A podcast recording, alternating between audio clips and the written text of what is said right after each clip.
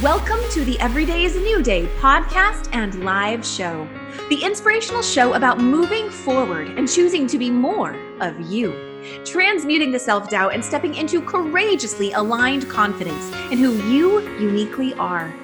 My name is Kim O'Neill. I'm a twice certified transformational confidence coach, Reiki master, best-selling author, and former crime analyst who now helps empathic, heart-centered individuals shatter the noise of self-doubt, find clarity on what self-love really looks like, and the courage to be peacefully grounded in who you've always known you are, from the inside out.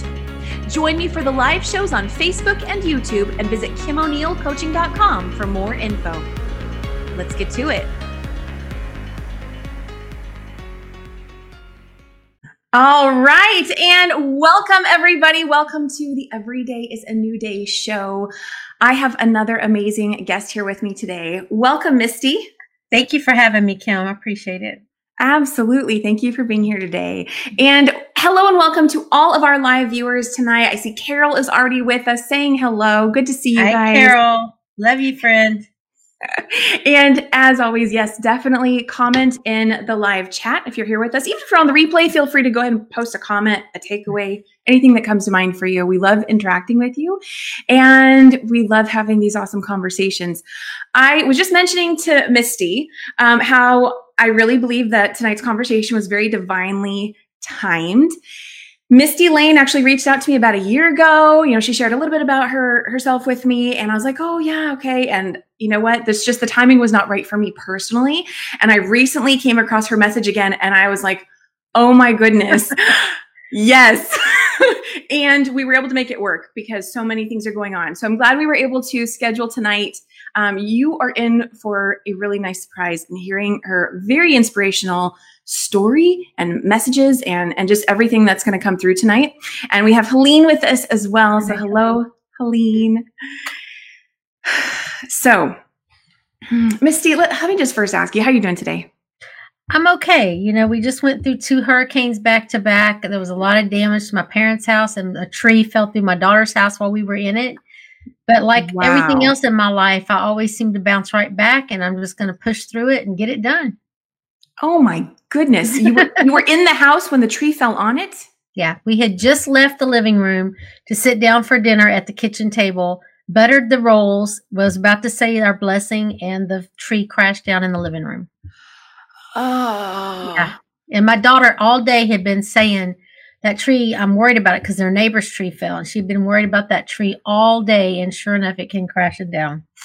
And she's due with the baby in 10 weeks. So been a little bit stressful. And my parents are living in my house because their house is damaged from the first hurricane. So, but it's okay. You know, we make the best of it. We find the silver lining in everything and we just, we just trek forward.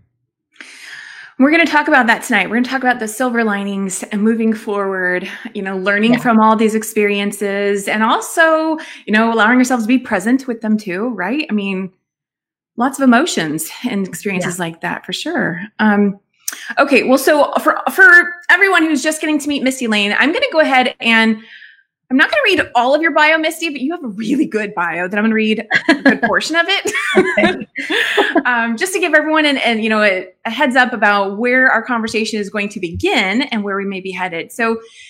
Misty Lane is on a mission to make transparency a game changer in the world. After going from medical school to prison for killing somebody in a car accident behind a horrific crack cocaine addiction, she used writing to pull herself up and save her own life.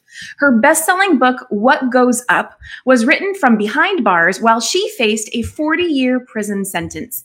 And after serving two and a half years in prison, she was able to return to society and rebuild her relationships, life, and career. Nine years later, on the exact same day, her wreck on the exact same day her wreck killed somebody her first grandchild was born with severe brain damage from a birth injury immediately she blamed herself and thought it was her punishment from her past misty realized she was letting her past rob her of her future and was tired of hiding behind shame and guilt she decided to become transparent about her experiences in hopes of teaching others about overcoming their worst to live their best and about self forgiveness. And I'm just going to leave you with she's now also an award winning speaker, best selling author, hosts her own show, Dare to Share with Misty Lane. And it, she hosts women's empowerment retreats, you know, teaching writing as therapy and so much more. Oh, and okay, she has a nuclear medicine career. Like, what? Love it. Yeah. so, Misty, uh, so now, I was reading your her your website, and um, I let me just first say to everyone with us today: if you're looking for some inspiration, literally just go to Misty's website, mistylane.com, and the very first page, you get a massive dose of inspiration reading your story. Thank you. Yeah. So, uh, you know, when I was looking at that and seeing how, you know, now, of course, correct me if I'm wrong, but I believe your accident, car accident, happened in 2007, September 18th. Okay, and and so then when did your book come out? The first time? Um, May, uh, no, February. I'm trying to think because I pushed the date back. Came out while I was at City Summit and City Gala in California. So I think it was in February two years ago. Yeah. Oh my goodness. Okay. Okay. That was more recent than I thought. Okay. Yeah. So, so you talk about allowing your past to rob you of your future. And tell us a little bit more about that. Like how, how long was that period of time for you and and what were the patterns or you know lessons coming up for you in that period? Well i mean looking back there's a lot of things in my past um, aside from just this one thing that that i didn't even realize was you know like the adultery that my first you know husband it broke my heart. And so there was there was all the future relationships that i was had this wall up because i was just so afraid you know that that was going to happen again. So there's so many things that i I didn't even realize that I was letting steal my joy until I've learned about it later and looked back. But specifically to, to the story of the wreck and everything, um, when I got out of prison, which I was very blessed, I was facing 40 years and I only did five. So when I did two and a half actual years in prison, the other I did on paper. When I got home, I started rebuilding my life and I had my nuclear medicine career before I had gotten into med school. So I had that to fall back on it's just a miracle by the grace of God because vehicular homicide is a um, violent crime and I would have lost my medical license. But by the fact they reduced my charge to negligent homicide, it allowed me to keep my medical license, which was such a blessing. So I started rebuilding my career and it was hard because I had felonies on my record. I got turned away. I got let go when my background check would come back. I mean, it was really tough for me and it was a very humbling time to have to kind of crawl my way back up the ladder. Um, and I, I, spent nine, ten years really trying hard to rebuild my, my name and respect and trust around my name in the medical field again. Um, but, you know, it took my daughter, my grandbaby's birth to show me that I was letting all that toxicity rob me because I wrote the book in jail, but when I got out and started rebuilding my life, I didn't want to share it with anyone. I didn't want the doctors. I didn't want the coworkers. I didn't want the new friends I had made to know that this person that they know today, um, you know, ever stole from people, ever ran credit cards, ever prostituted, ever did had abortions, wow. ever did all those horrific things that come with every addiction. Um, I didn't want to know that person. I was ashamed of her. So I held it all in and it was making me sick and it was making me toxic. And then when Eliana was born, I realized because I, I had a disconnect because I felt guilty, like it was my fault, like you said. So that allowed me to see that I was blaming everything that happened in the future on my past and taking full responsibility. And although I have culpability and accountability, not everything in the world that goes bad was Misty's fault. Right. So I had to release some of that and I had to learn to let it go. And that's when I decided who else out there is letting something from their past rob them of their future. And that's when I found my mentor, Jason Cisneros, who taught me all about transparency, showed me what it looked like. And then I got that liberating feeling from practicing it. And what it did for me personally was it released everything. And then since then, I've been on a mission to help others get that same trans, that same uh, liberation from transparency. I love that. Um, well, thank you for sharing all that. And as you're talking, I'm, I'm realizing, okay, we jumped, we jumped ahead a, quite a bit actually, because, okay. because you, uh, you know, it's, it's not like you had this I'm glad that you referenced that. It's not like you had this crack cocaine addiction like ever since you were a kid or anything. Yeah. That, yeah. Will you share with us who was the Misty before things started to kind of spiral down?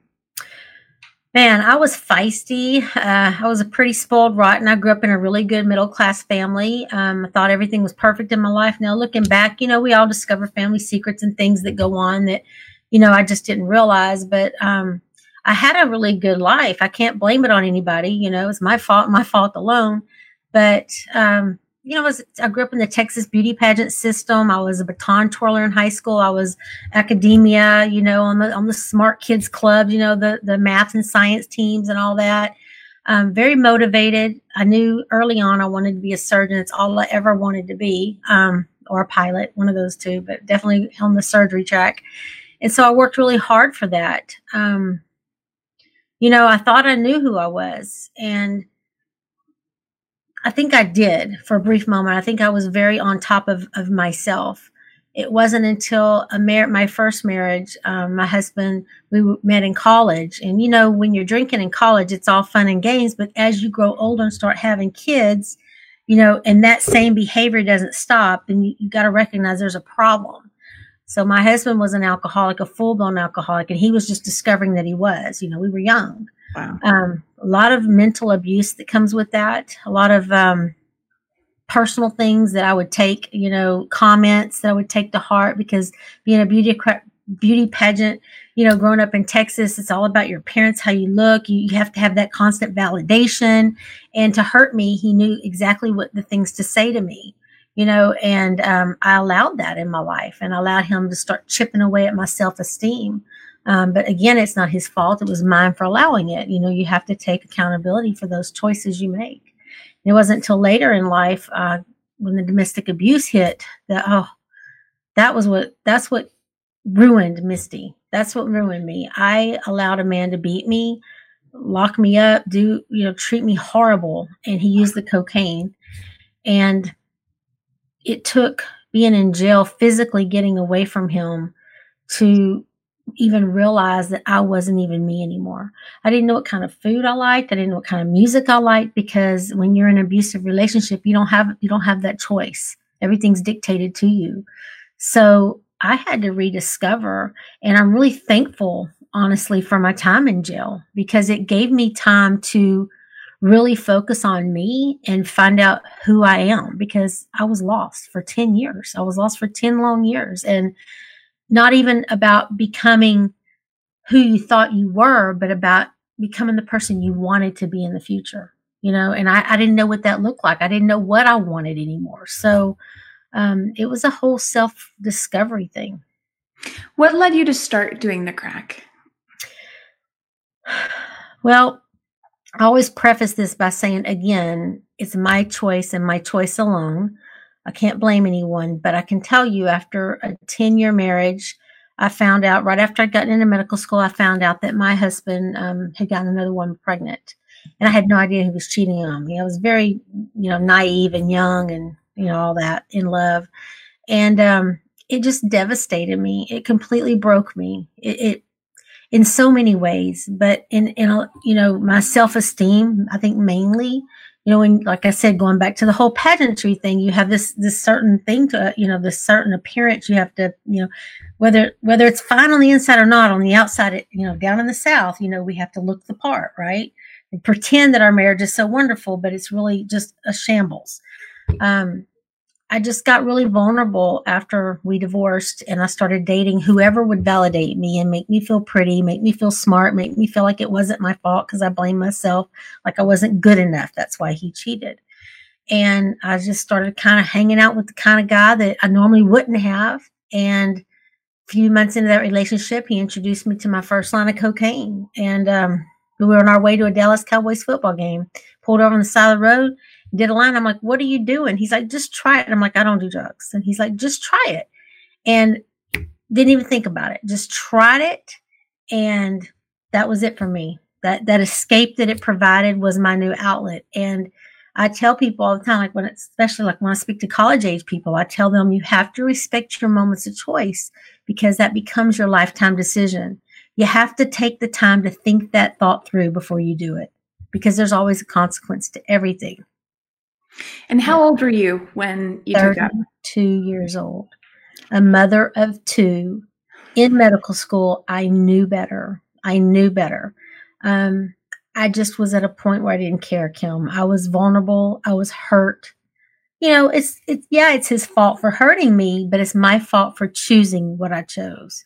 And then to continue it. I got addicted to it so quickly. I never smoked. I wasn't the party girl in school. I was always the good girl. And um, you know, when people say it doesn't take much to get addicted, I mean, that's the truth. I was addicted very, very quickly. That progressed into a crack cocaine addiction and that's where it really went downhill for me.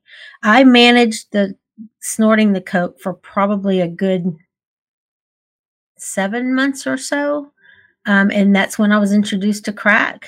And once i got the technique because i didn't know how to smoke once i figured out how to smoke this stuff you know i was a full-blown crack addict and it took maybe four or five months before i was losing my job i was losing everything Wow. It takes you down fast. I mean, I was sleeping on the floor in the bathroom at the hospital because I'd been up for three days in a row. You know, I was calling in all the time. It was an obvious change in my personality. Everybody saw it. Uh, my kids were in third grade and kindergarten at the time. And um, talking back with them now, you know, I'd lock myself in the room to get high. And I, they'd ask me, you know, they thought, that I didn't want to be with them or they thought I was sick or, you know, they never thought drugs because I wasn't that kind of person.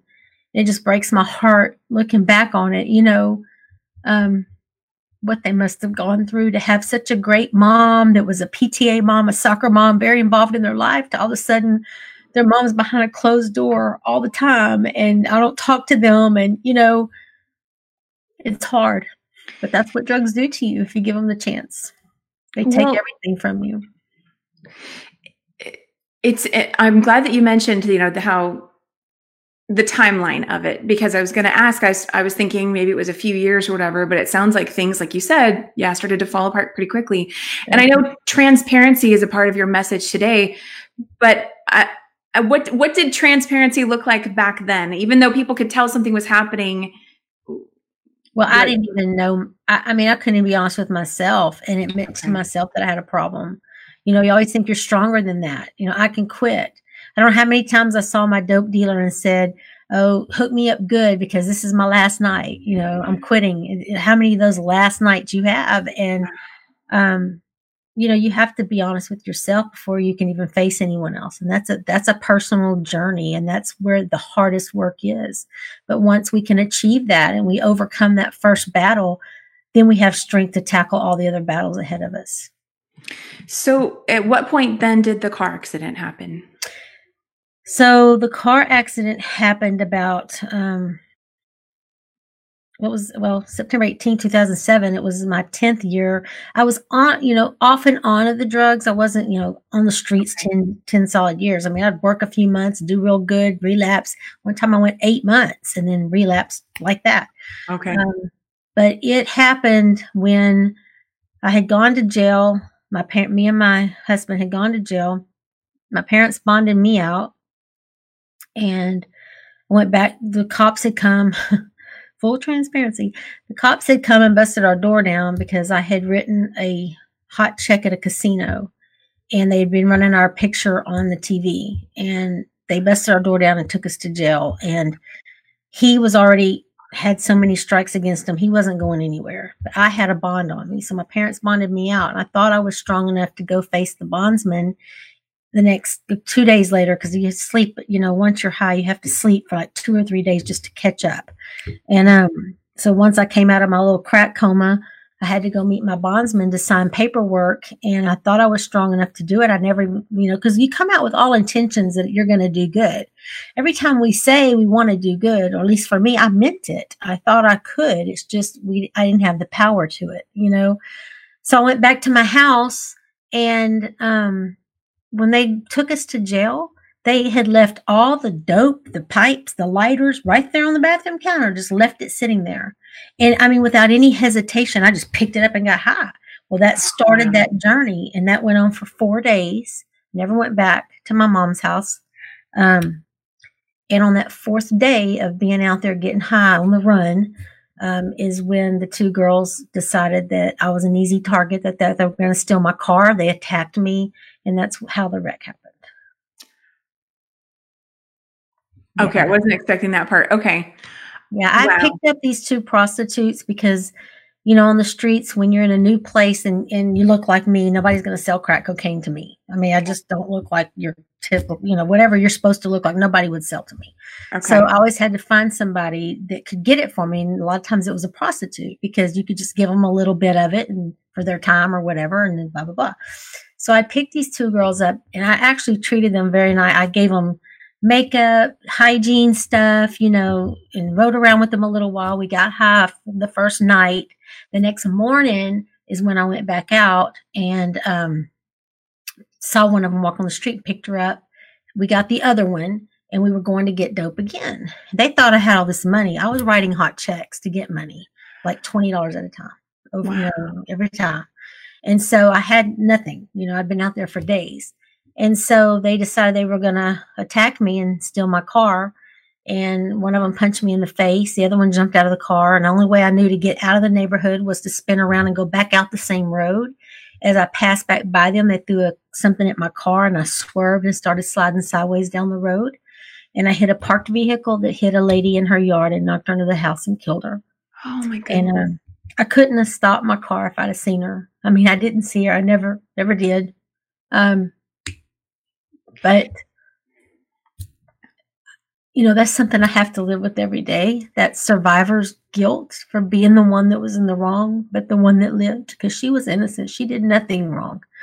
So, um, yeah, it's it's hard, but I was doing the wrong things out there with the wrong people. That's why we have to be really careful about who we surround ourselves with and the kind of company we keep because um, even if you know, even if somebody's not doing something so wrong, you you get guilt by association, you know, with who you're around be careful. Misty, thank you so much. I mean, we're we're just, we're just getting started, but thank you so much for um, for being so transparent and open and brave and courageous. And and it's uh, it's noticeable that you know it brings up emotion for you, but I also mm-hmm. see um, you've really stepped into that uh, space of being aligned with being transparent. And mm-hmm. i i just want to say i just th- there's so much liberation. And i know you know this there's so much liberation that comes through hearing your story. So there's like this part of me going ah did we go too far? Because i don't want to make you sad no, you I, no okay. i don't hold anything back Okay. No. And I and I I so I've seen Misty's show and I see that she doesn't hold anything back and that's what also was like, okay, Kim, it's going to be okay to you know to just yeah. go there. So thank you for going there with us. Um Absolutely. Cuz it's you know what, Kim, it's not about me. I used to be ashamed. Like I used to be scared to share my story because I was afraid of the judgment. People were going to think, "Oh, gosh, she go she did crack, she killed somebody." And that was because it was about me. It was still about me. And then I was taught through coaches and mentors and I and I observed and learned that it's not about me. I've already survived it. I, I'm an authority on it now, you know, and that's pretty kind of cool to know I'm authority on some stuff, you know, but I've already survived it. So now it's about the person that's still in it. It's about the message. So once I removed me out of the picture, then I have I have no fear of judgment because I don't care if anybody judges me because the message is more important than that. And so that's, you know, I hold nothing back. Well, and it's it's not like you just experienced that and then you're not doing anything with it. You you've you're learning from it, you're helping to teach and inspire others and mm-hmm. and that to me is is a big portion of the gift and not to diminish at all, you know, what happened with the, the lady and her family and everyone else who was impacted as a result of that. But um with you, with you and your story and your your your you know everything involving you in this story. Um that's a huge gift because there's tons of people who may think that wait what? You know my life didn't used to look like this and now look where i'm at and they may just feel that all hope is lost and it ends. It may end there for them. They either stay in that for the rest of their life or knock on wood god forbid they maybe do something to you know i, I don't know whatever but that's where in their mind their story may end. And you're here to say that no it's not where it ends. And and so what else comes up for you when you just when you um think about you know what you're doing today with sharing your story and inspiring and, and helping others Well, first, let me just quickly say, and then I'll answer that. Um, you know, it's about to um, knowing that you can overcome your worst, Kim, to live your best. You know, and that you have to get through it, and that's that's really what it's about. But um, what else comes up for me that I would like to share is that this this is Domestic Violence Month, and that's right. Out of all the things I went through, and I've been through a lot of things, and you know, looking back on it, like I just say things and I'll drop something and people around me be like, What'd you just say?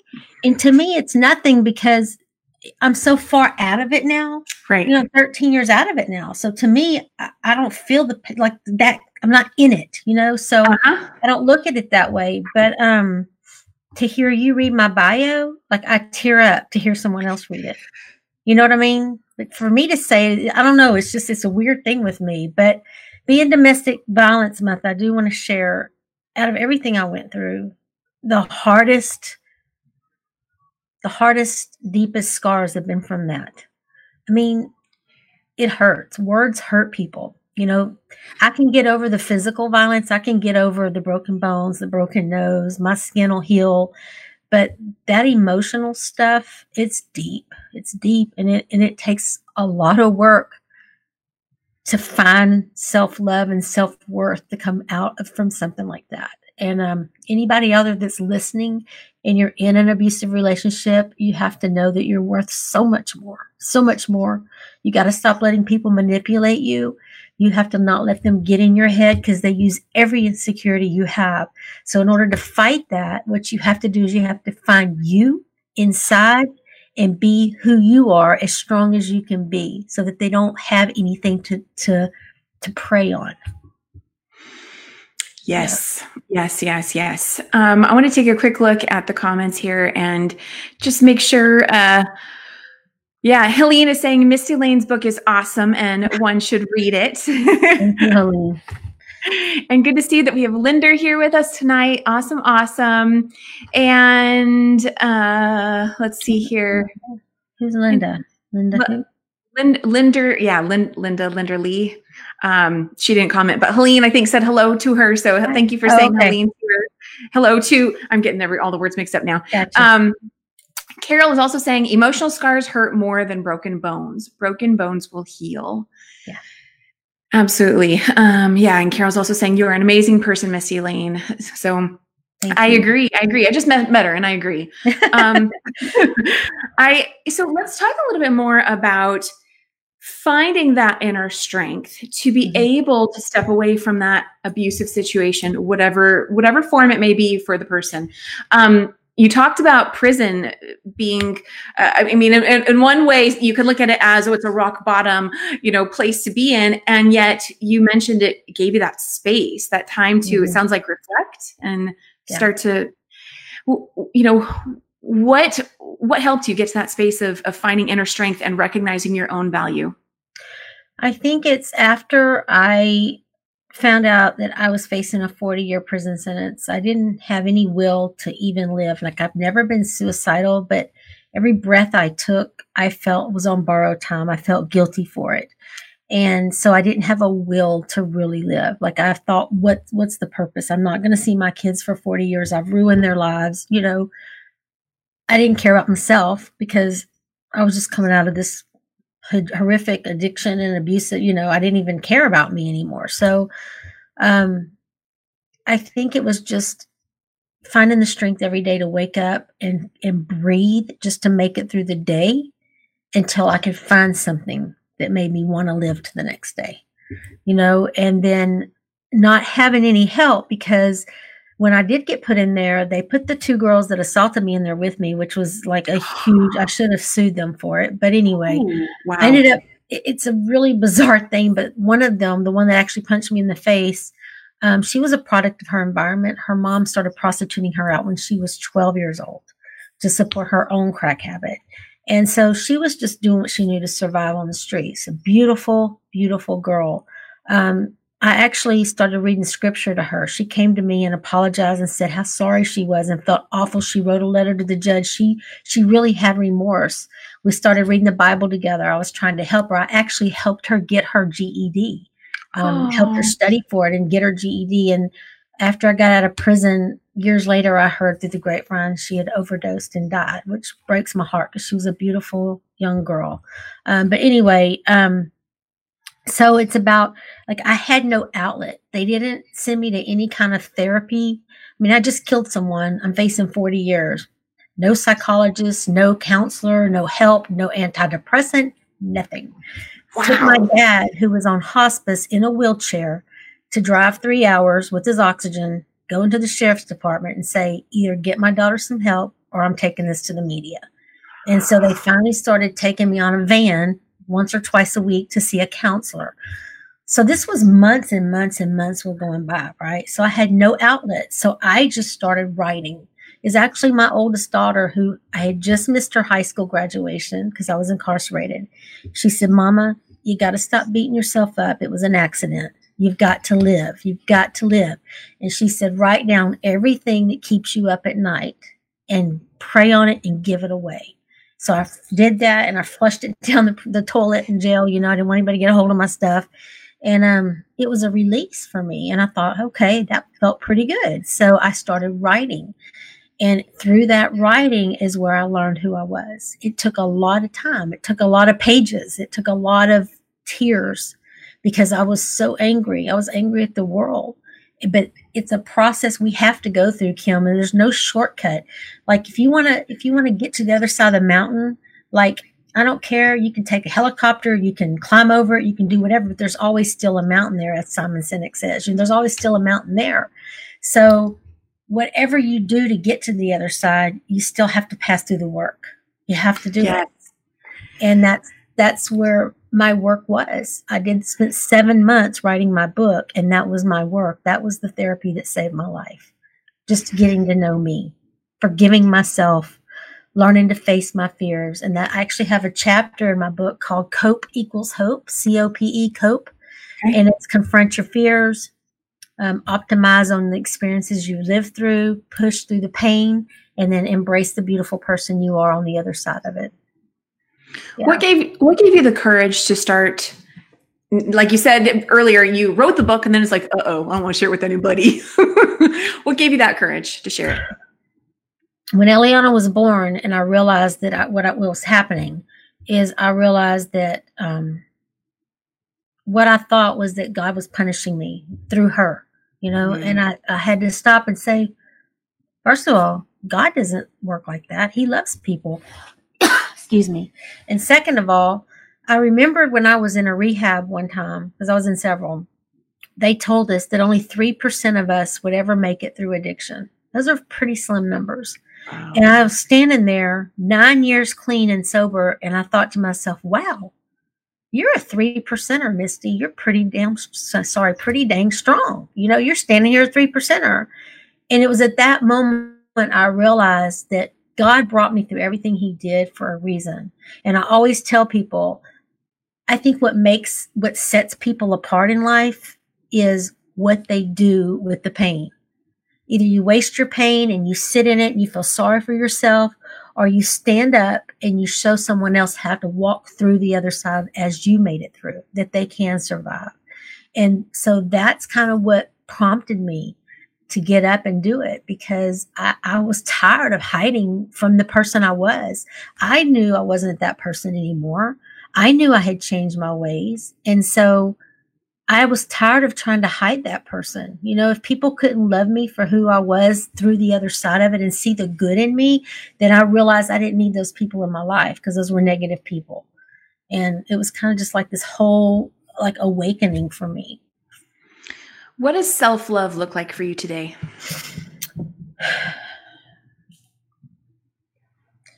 Self love looks like knowing, looking in the mirror and knowing that I'm not perfect and being okay with it. Being okay with it. You know, um, not having to be a perfectionist anymore, not having to look a certain way, not having to please everybody around me not having to have validation, but just kind of being okay with who I am.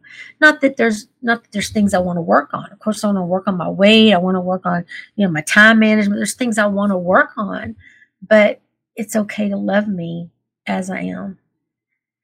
Yeah. And when you look you know, when you start to identify what those silver linings are in your story and and everything that's come since then, mm-hmm. how do you define that? What are the silver linings? Oh my goodness, there's so many. um, first and foremost, I'll say that the 10 years of I don't know if I can cuss on your show, but the 10 years of hell. It. It's okay. Go ahead. 10 years of hell that I drug my kids through mm. has made them strong, resilient. They can man, my kids are like the best. I'm so blessed because they've been able to tackle anything thrown their way.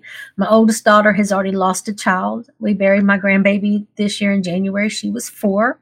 And Lauren is the bravest, most courageous woman I've ever known. And I mean, I made her, you know, but I think that the crap she had to live through made her and prepared her for everything she was going to have to face. Um, my other daughter, Amber, just got her doctorate and she does anesthesia. She's got so, so much resilience and determination. And I think a lot of that is also from having to live through things and be independent and do what she had to do.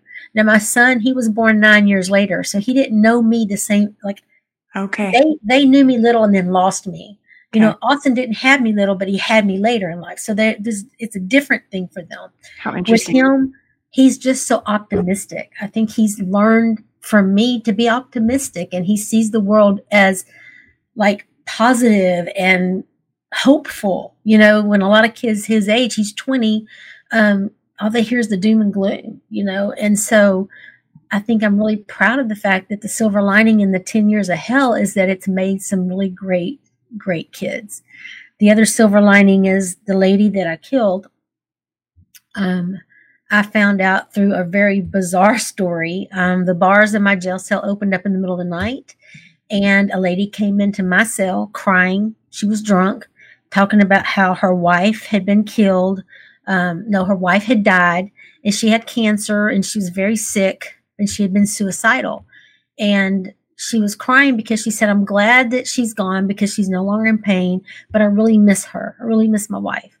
And I stayed up and talked to her. I gave her a t-shirt to wear and some food from commissary. You know, I listened to her for a couple hours and then we went to bed. And the next morning we got up and went to breakfast where everybody is in general population. Everybody's pointing at us, hollering, whispering, screaming. I'm not hollering, screaming, whispering and pointing at us we look at each other like, who are you? Are we supposed to fight? What's going on here? You know, and somebody hollered out, that's the bitch that killed your wife. Oh my God. And she looked at me. She said, You killed her? And I said, She had cancer. Oh my God. And she said, But you're a nice lady. And I said, She had cancer. She was suicidal. What? So when it happened, remember, I'm not from this town. Those two girls put the word on the street that I ran her down in a drug deal because they didn't want it coming back on them. So that's what everyone thought that I ran this lady down over a bad drug deal. Lady had nothing to do with it. She didn't, I didn't even, she was just standing in her yard. It was in the wrong place at the wrong time. So what it did is it allowed this woman to get closure on her wife's death. And it gave me, Kim, that tiny one shred of hope that I needed to find something positive because I had to have something to live for. Like I said, I couldn't live for me yet, so I had to have something. And my Christian upbringing, the way my belief system is, is that if you commit suicide, your soul doesn't go to heaven. And, you know, I just had to tell myself, you just saved that lady's soul. She was trying to kill herself three times. She oh was in that much pain. So that was my silver lining. That was my okay, God is using this. There's something good here. We can we can work with this. We can build on this now. You know? And um your rock bottom was an answer to her prayers. It was answered her prayers and it saved me from domestic abuse. I either would have killed him or he would have killed me, one or the other. Um it saved me in a lot of ways. It saved a lot of other people. And I hate that, you know, she had to go the way it happened, but it was a blessing for me It was a huge blessing for me and it saved my life. What? Uh, oh, okay. Wow. um, Misty, so what what happened when um, you and the the lady's wife were sitting there and having this realization? Misty, thank you so much. I'm so sorry. Uh, it's okay. I'm good. It's good. It's happy tears. You know, I'm really proud. I'm proud today of where I am. And um, before I got out of prison, I said to myself, no matter what, not that I would ever forget it, but I wanted some kind of symbols, some kind of symbol for me to see every day to say, I'm never going back for her. I'm never going back. And so I got this tattoo. It's an infinity sun. Okay. Yeah. It's made out of mascara, black ink, and melted checkers pieces because it is a jailhouse tattoo. Wow. And, um, that's my promise to her that no matter what, I'm never going back and that I'm going to save as many people as I can. And so that's what I do every day. Yeah. so, that's, that's, it's an amazing story, Misty. Um, and one that I think really helps people see how things can look one way on the outside and be completely different underneath the surface and not knowing what's going on within people's you know hopes and desires and prayers and all of that and also knowing that there's a bigger picture at play than what yeah. most of us can usually see and um, I I love the perspective you have about this. So, what happens then when you're there? You know, in uh, you're there in, in prison and sitting next to the lady's wife, and everyone's you know now pointing out to you guys that you were that person. What, what was her reaction? What? Well, she was like she said, "You're a really nice lady. You, you gave me food, you know, and you talked to me." And see, God set that up for me. Yeah, because had she first of all she should have never been in my unit because i'd already gotten threats from her family that they were going to come kill me with a hot shot which is a shot of heroin i would sleep in a ball as far away from that bar because i was too scared somebody would reach in and stick a needle in any part of my body. I mean i was petrified. I would sleep in a ball as small as i could be as far away as i could because i lived in fear for nine months in that jail. And um, she should have never been in there much less in my cell. So the fact she came in the middle of the night when nobody else was awake to tell her who I was ahead of time, she got to know me, the real person, you know, without the prejudgment. And I think God set that up because she needed the closure and I needed that shred of hope. I needed that silver lining. So, I mean, it has to be God. What else could that be? You yeah. know, what else? And the same thing with my the same thing with Eliana. I married my first husband, my two girls' dad, on September 18th. The wreck happened on September 18th, and my first grandbaby was born on September 18th. I mean, if that's not something God planned, you know, and, and or used to an advantage, because even though she's gone, she taught us so many things in life. She taught us patience. She brought awareness to the disabled community that I never had. She taught me how to not be so judgmental of people. I mean, you know, it, there's just so much. There's so much here. But like you were saying earlier, you know, it's not that you have to look at the whole thing. Yeah. It, it's a mindset. You have blessings around you every day. All of us do. We have to be taught to see them because we're so negative. We're in such a hurry all the time. You hear the, the saying, slow down and smell the roses, right? Well, it's the truth. You fly by flowers every day, but have you, do you really slow down and smell of them? Do you really stop and look at them? I mean, you know, it's the truth. And we have to train our brain to be positive instead of negative and look for those blessings because they're there. We have to look for the silver lining in every situation because it's there. And then you have to choose to go that road. right.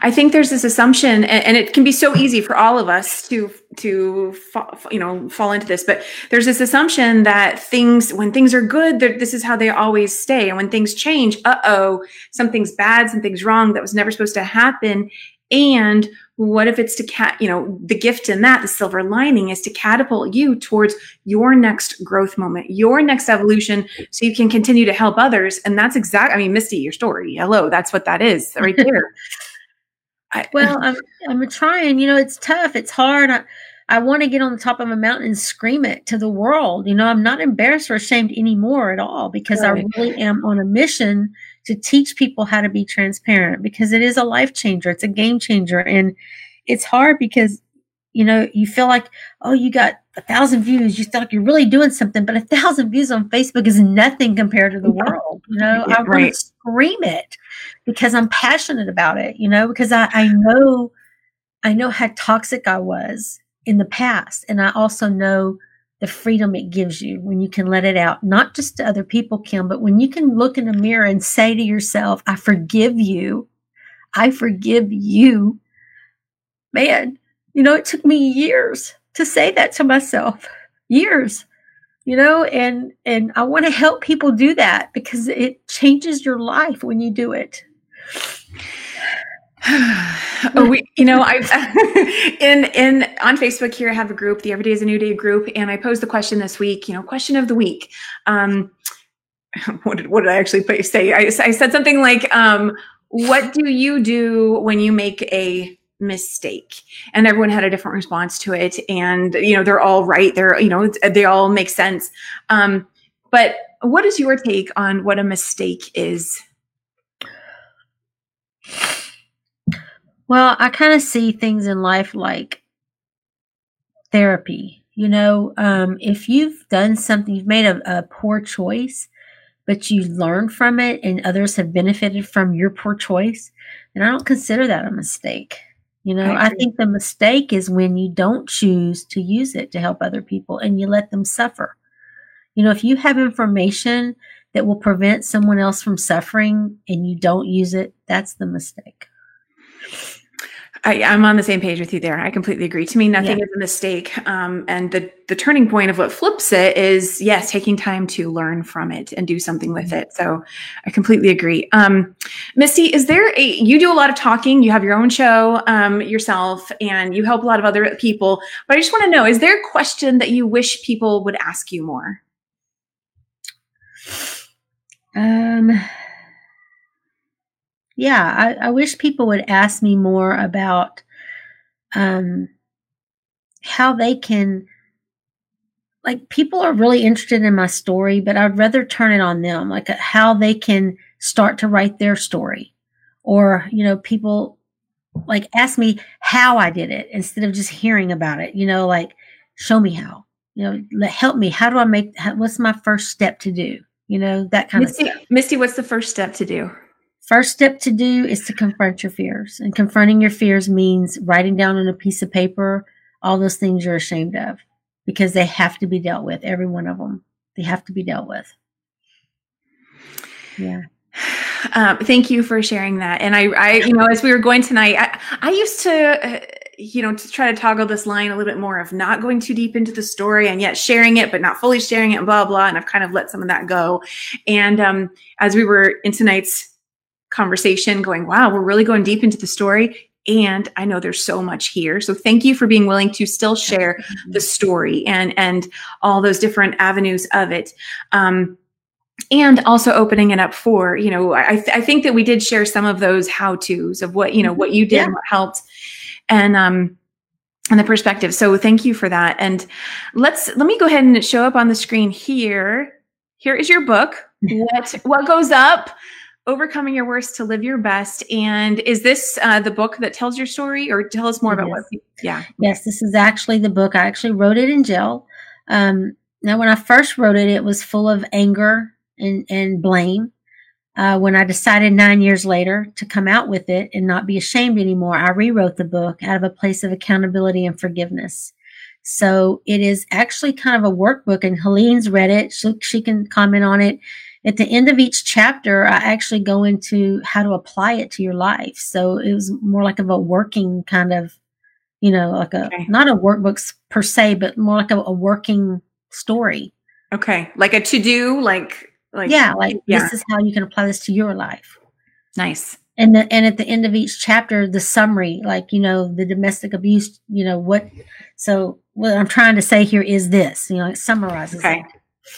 Yeah. Wonderful and I want to just take a quick look at the chat again. We have here. Y'all have been chiming in so much. Thanks for being with us tonight. Um, yeah, Helene saying thank you, Misty Lane, for being a survivor for all you've been through.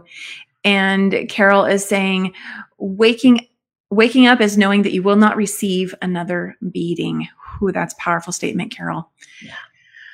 Um, yeah, and Helene's acknowledging the self love aspect. When you love yourself, you learn to grow more of you, then you will impact your life. And have help from people who care. And she, yeah, she resonates with that. Wonderful. And Misty, will you remind everyone where can they go to connect with you beyond today's conversation? Well, mistielayne.com is my website. It's fixing to have a complete overhaul. I've just hired my new person for that. And um, but I'm all over social media. It's real easy to find me. Everything's Misty Lane. My email's mistylane at mistielayne.com. Facebook is Misty Lane. Instagram is Misty underscore lane. I mean, I'm, it's hard to not find me actually. well, that's that's good. You did did a great job of that, and I went ahead and just put that into the chat here um, for our live viewers, and I'm going to spell that out. So it's mistielayne.com, which is M I S T I E L A Y N E.com, mistielayne.com. That's actually my first and middle name. And growing up, my family always called me Foggy Road. And I never questioned it. I never thought anything of it. I was a kid, right? I was in eighth grade and it finally dawned on me a misty lane is a foggy road. Yeah. I never even questioned why, Daddy, why you call me that? I just let them call me that, you know? yeah. Oh, that's funny. Um, wonderful, Misty. I I'm sure we could talk about so many more things, but you've you've given us so much just transparency. But I also want to say hope and inspiration and a fantastic story that really highlights that even when things look dark, things look one way on the outer surface, there's so much more at play. And I guess maybe I want to end with um, you know, how does your faith or just faith in general, how does that factor into you being able to move forward? Well, it was everything for me.